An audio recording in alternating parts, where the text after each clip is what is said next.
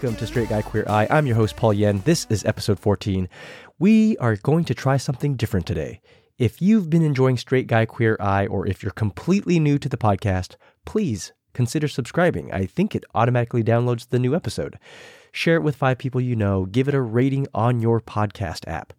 You can follow Straight Guy Queer Eye on Instagram at SGQE Podcast. You can follow me on my personal Instagram at Hello Paul Yen. I'd love to hear from you, so please send comments, suggestions, or feedback to sgqepodcast at gmail.com. On to our ethics statement. We always start off with an important ethics statement. I completely acknowledge that being straight gives me privileges that the queer community does not get. I know that I will never fully understand the trauma, the drama, and all the other homophobic BS that queer folks deal with on a daily basis. I'm not an expert in queer culture. I'm also not a therapist, a psychiatrist, a psychologist, or a doctor. As host of the Straight Guy Queer Eye podcast, I'm here to introduce people to shows that I love and enjoy. More importantly, I'm here to listen and to learn about the queer community, and I hope to pass that knowledge on to like minded people who want to make some sort of difference in the queer community, their own community, and in their own lives.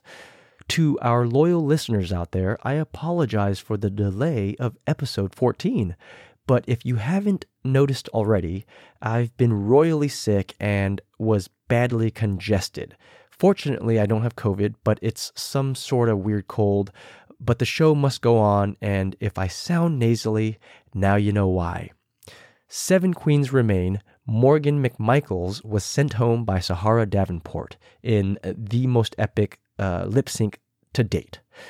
Morgan's parting lipstick message was All you have to do is dream? She put a question mark on it. I agree, but why the question mark? As Raven is wiping away Morgan's message, she says that although she's sad that Morgan is gone, she feels like she no longer has to focus on the both of them and that she can focus solely on herself now. The mini challenge, it's a rock and roll challenge. The pit crew comes out with four black wigs and four blonde wigs, and the queens each have to pick and style the hair into a rock and roll style that's the biggest, baddest rocker chick hair this side of Tina Turner. Rest in peace, Tina Turner. They've got 30 minutes to turn their hair into a glam rock piece of art, and the best looking do wins. My top picks in no particular order were Jessica Wild. She had a very Cyndi Lauper vibe to it, and I love me some Cyndi Lauper.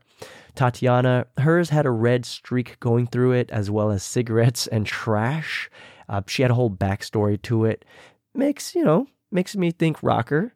And Raven, hers was all black as usual, but it was just super simple. Makes me think of a lot of the rocker type or hipster hairstyles I see here in LA. My least favorites in no particular order were Jujubee and Pandora's. They tied. Theirs just had way too much going on. Pandora's had guitar strings running through it, so if you wanted to play a guitar on the hair, you could. Um, in any case, theirs was just a mess. But the winner was Pandora Boxx. The queens for the mini challenge are going to transform themselves into, quote, hot rocker chicks, unquote. They will be making their own rocker outfits using their own drag and or provided fabrics and materials. Plus, they will each be rocking out live, not lip syncing, to Ru's song Ladyboy. The Queens will also get one on one coaching from Terry Nunn from the American New Wave band Berlin. For my listeners out there who don't know, I didn't know either, she sang Take My Breath Away. The song I do know, which is from Top Gun. And because Pandora won the mini challenge, she gets an extra 10 minutes of coaching with Terry Nunn. In the workroom, Ru pays a visit to check in on each queen. Um, when she goes up to Raven, Raven admits that she's not a singer, but she's confident that she will do well because rock and roll is about stage presence, and the genre itself is a way to say, fuck it. She says her biggest competition is Jujubee because Jujubee can carry a tune. While working with Terry Nunn, Raven brought exactly what she said she would, and Terry Nunn loved it. She even said that she wished Raven was straight. Tatiana when uh, Ru is walking around, reveals that she used to sing in chorus, but not really. She'd lip sing or sing really quietly. And when Ru asks why, she says because she was constantly made fun of. So she always doubted herself. And so she didn't believe in herself when she sang. And because she was always made fun of, she got into a lot of fights too. Ru advises her to counteract the negative voices or voice with a more positive voice. Unfortunately, uh, during the coaching session, Tatiana couldn't get out of her own head. She basically shut down and gave up and let the self doubt creep in and, and didn't even take advantage of the coaching session. Tyra, when uh, Ru was walking around, says that she doesn't know much about rock, so she's going to do a futuristic rock vibe to her look. And while uh, Tyra was working with Terry, she was definitely uncomfortable and almost whispering her song, but to her credit, she didn't give up like Tatiana did.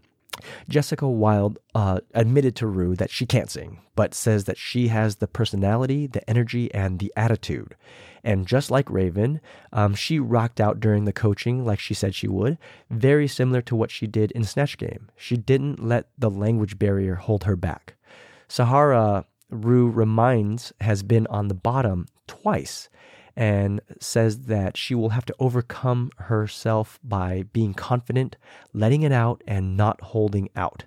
But reveals that confidence has been an issue in her adult life because she's worried about disappointing people. Another queen um, whose shyness or discomfort crept in during the rehearsal, um, but again, to her credit, uh, she didn't shut down when she was working with Terry Nunn.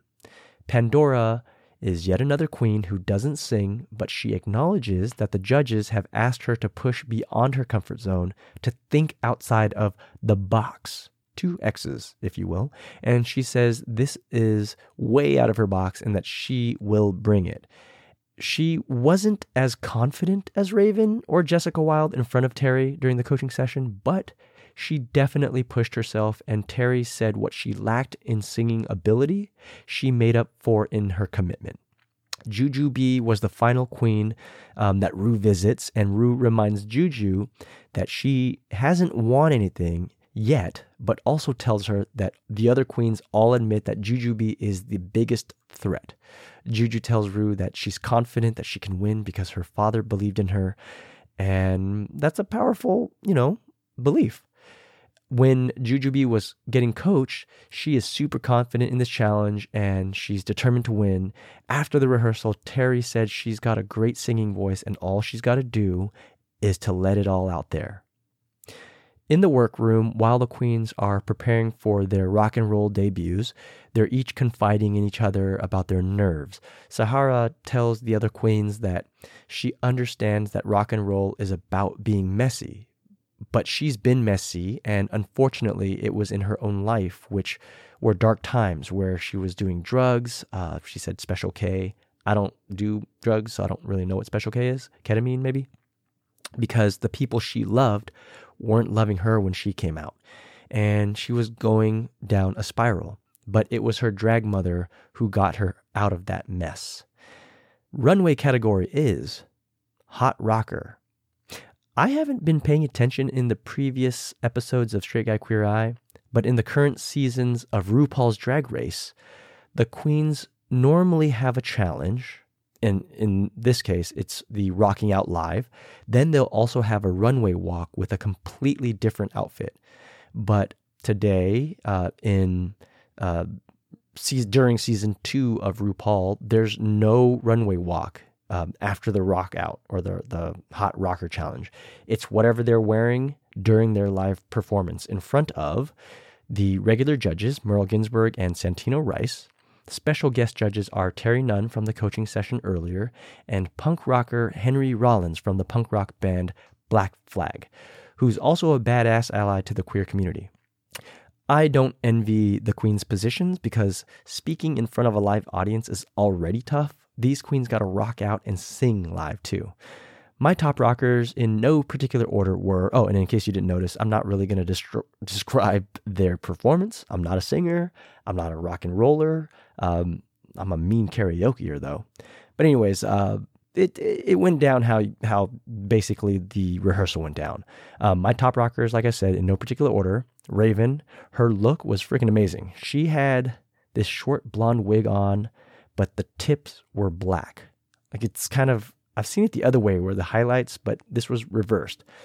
It's sort of like think when you dip a paintbrush into a can of paint and only the tip of the brush is painted. It looked really dope.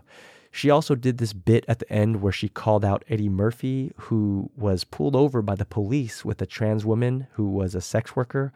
Um, and she called out a guy named Danny Bonaduce, uh, who was arrested for beating and robbing a trans woman who was a sex worker. Um, Terry Nunn called her a rock star, and now she wants women because of her.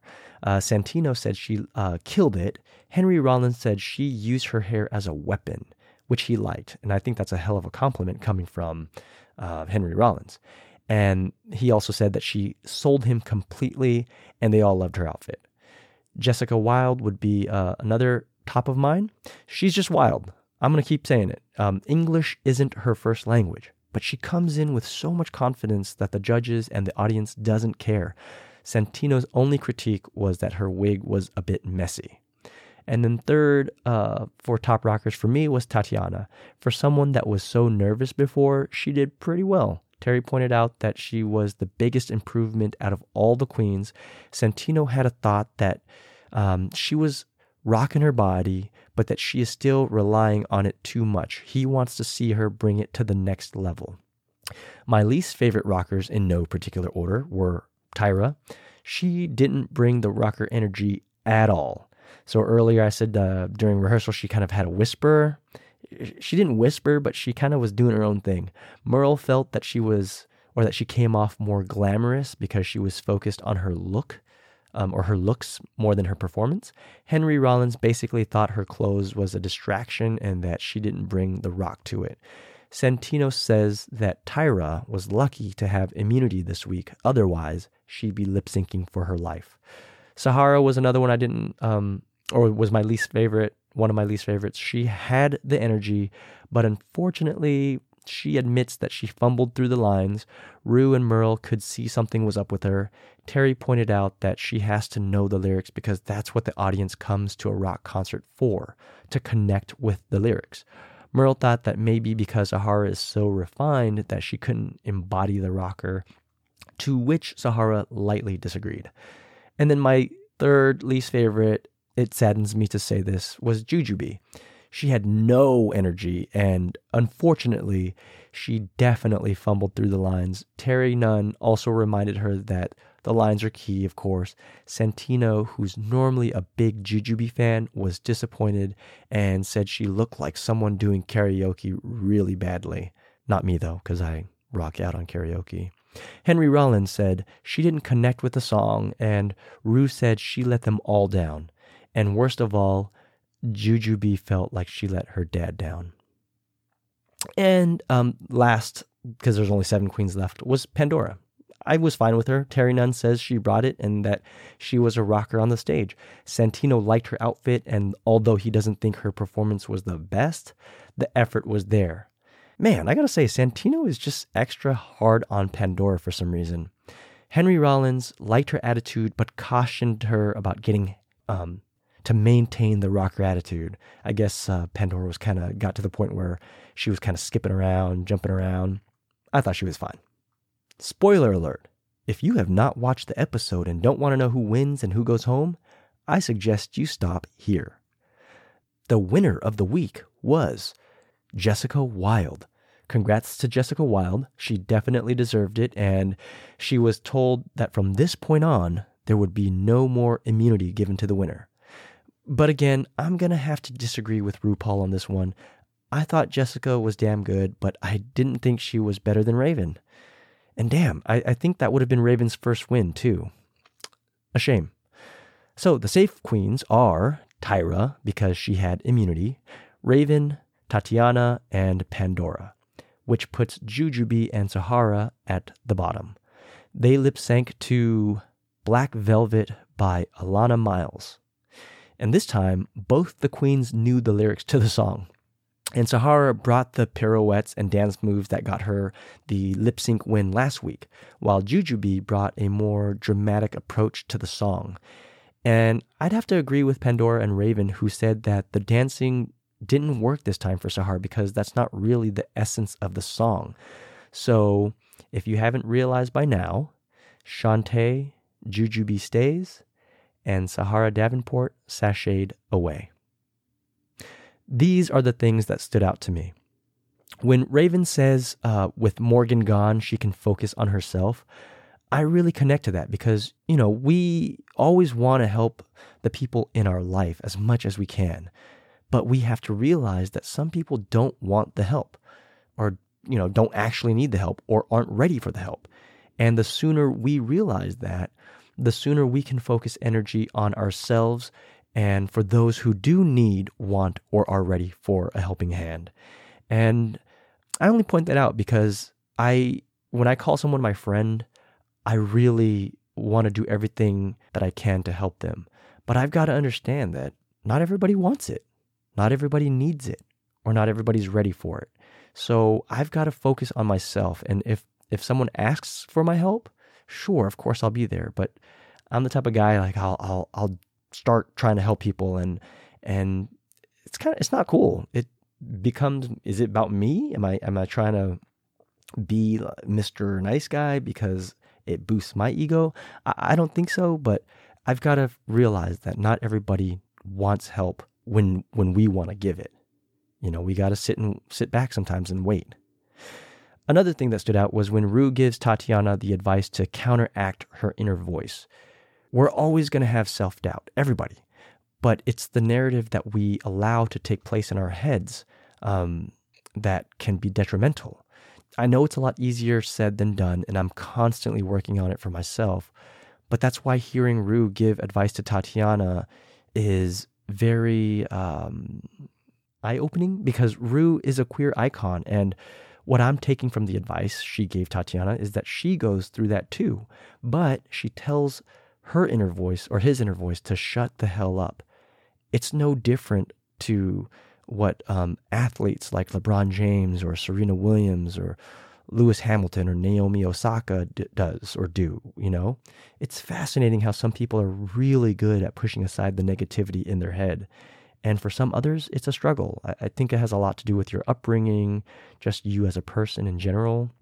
But the fact that Ru, someone that is loaded now, I mean, RuPaul's drag race is in Australia, the Philippines, the UK, Canada, uh, Sweden, France, Spain, if I haven't already said that. It's all over the world. So you can bet your ass that Ru is doing really well. But Ru, as successful as he is, probably still has self doubt, still gets nervous. But like he told Tatiana, to push that that voice aside and tell that voice, you know what? No, not today.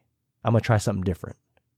During the um, Sahara interview about her downward spiral, uh, when she's telling the queens that she was doing drugs and, and was just a mess, she said that her drag mother basically told her that she'd become a monster and um, credits her drag mother for getting her out of that mess.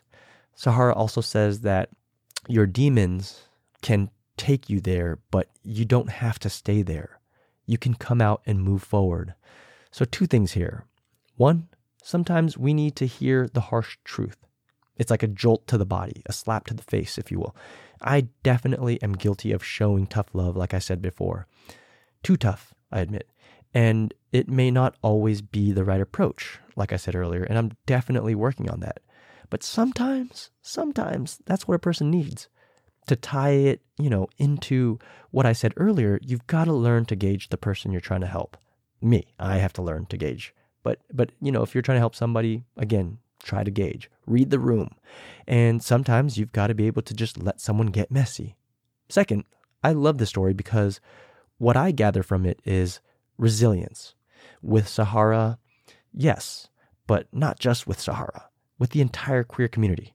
She says that the people she loved didn't love her back. So I'm guessing her parents, um, her siblings, maybe people close to her before she came out as gay, but she found a drag mother, a drag family, a queer family, a chosen family, um, who helped her get out of that dark place.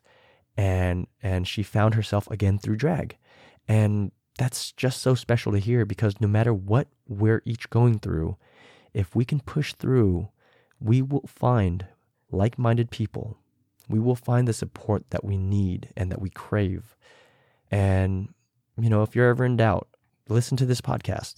Sorry if that was a weird sound that uh, my throat made there, but again, I'm sick. I, and just a reminder that Sahara Davenport, even though she was sent home, um, she was a big inspiration in the drag community. And in case you're wondering why I'm telling you this, Sahara Davenport, again, has since passed away. And again, seeing someone who lived their life truly before passing away is such an inspiration because not everyone can say that. And to hear about her struggles as a gay man only reinforces that for me. She didn't let her struggles hold her back from proudly showing herself to the world on RuPaul's Drag Race and beyond that. And as we can see through Sahara Davenport, life is short. Being authentic to yourself takes a lot of courage. With that said, it goes without saying that every episode of Straight Guy Queer Eye is dedicated to the brave folks of the queer community, and of course to Sahara Davenport. But this week, I also wanted to send some love and dedicate this episode of Straight Guy Queer Eye to an LGBTQ plus ally named Laura Ann Carleton, who preferred to be called Lauri. She was shot and killed by a right wing homophobic terrorist because she displayed a pride flag in front of her storefront called Magpie in San Bernardino County, here in Southern California. She's survived by her husband of 28 years and their nine children that they shared. Her daughter, Ari Carleton, said that whenever the pride flag um, in front of her store was vandalized or torn down, Lauri replaced it with a new and bigger one. I didn't know Lauri, but like her daughter told KABC, quote, I admire her and I'm so proud of her. I know that she passed standing up for something that she believed in. End quote. Be human. Be kind.